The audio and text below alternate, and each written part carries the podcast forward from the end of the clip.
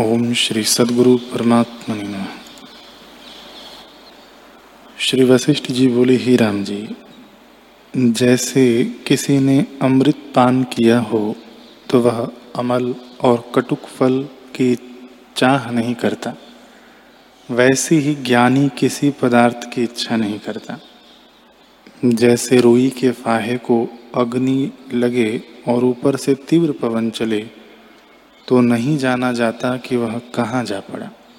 वैसे ही जगत रूपी रुई का फाहा ज्ञान अग्नि से दग्ध करके वैराग्य रूपी पवन से जब उड़ाया जाता है, तब नहीं जाना जाता कि कहाँ जा पड़ा।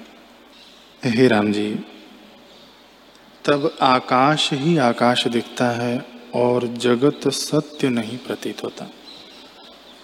तो फिर वह तृष्णा किसकी करे? तब वह तृष्णा से रहित हो जाता है। दुख का मूल तृष्णा है। तृष्णा ही से जीव भटकते हैं, जैसे जब तक पर्वतों के पंख थे, तब तक उड़ते फिरते थे।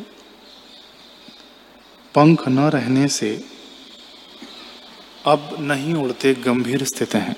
वैसे ही जब मन से वासना नष्ट होती है, तब मन स्थिर हो जाता है। हे राम जी, वांछित देश को पथिक तब पहुँचता है जब एक देश का त्याग करता है। वैसे ही शुद्ध स्वरूप, परमानंद अपना रूप आत्मा तब प्राप्त होता है जब धन, लोक, पुत्र, ऐषणा आदि का त्याग करे। जब आत्मा की प्राप्ति होती है तब निर्विकल्प समाधि से शुद्ध चैतन्य का साक्षात्कार होता है। और जब समाधि से उसका साक्षात्कार होता है, तब चेष्टा होने पर भी उसी में स्थित रहता है। परम निर्वाण पद को प्राप्त होता है।